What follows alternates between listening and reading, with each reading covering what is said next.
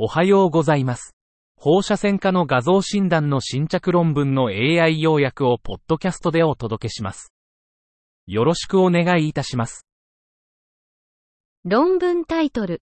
原因不明の塞栓性脳卒中における症候性非狭窄性頸動脈疾患、 ESCAPE-NA1試験の解析。Symptomatic non-stenotic carotid disease in embolic stroke of undetermined source. Analysis of the ESCAPE Na1 trial.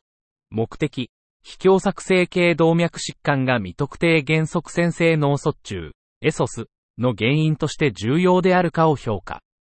方法、急性脳梗塞患者を対象とした ESCAPE NA1 試験のデータを用い、頸動脈の狭窄度とプラーク特徴を CT アンギオグラフィーで評価。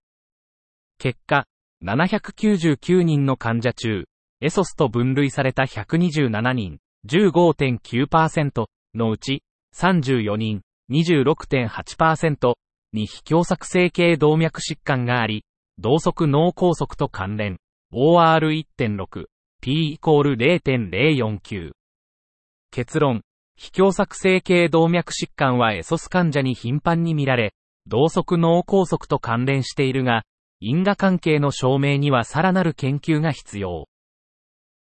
以上で本日の論文紹介を終わります。お聞きいただき、ありがとうございました。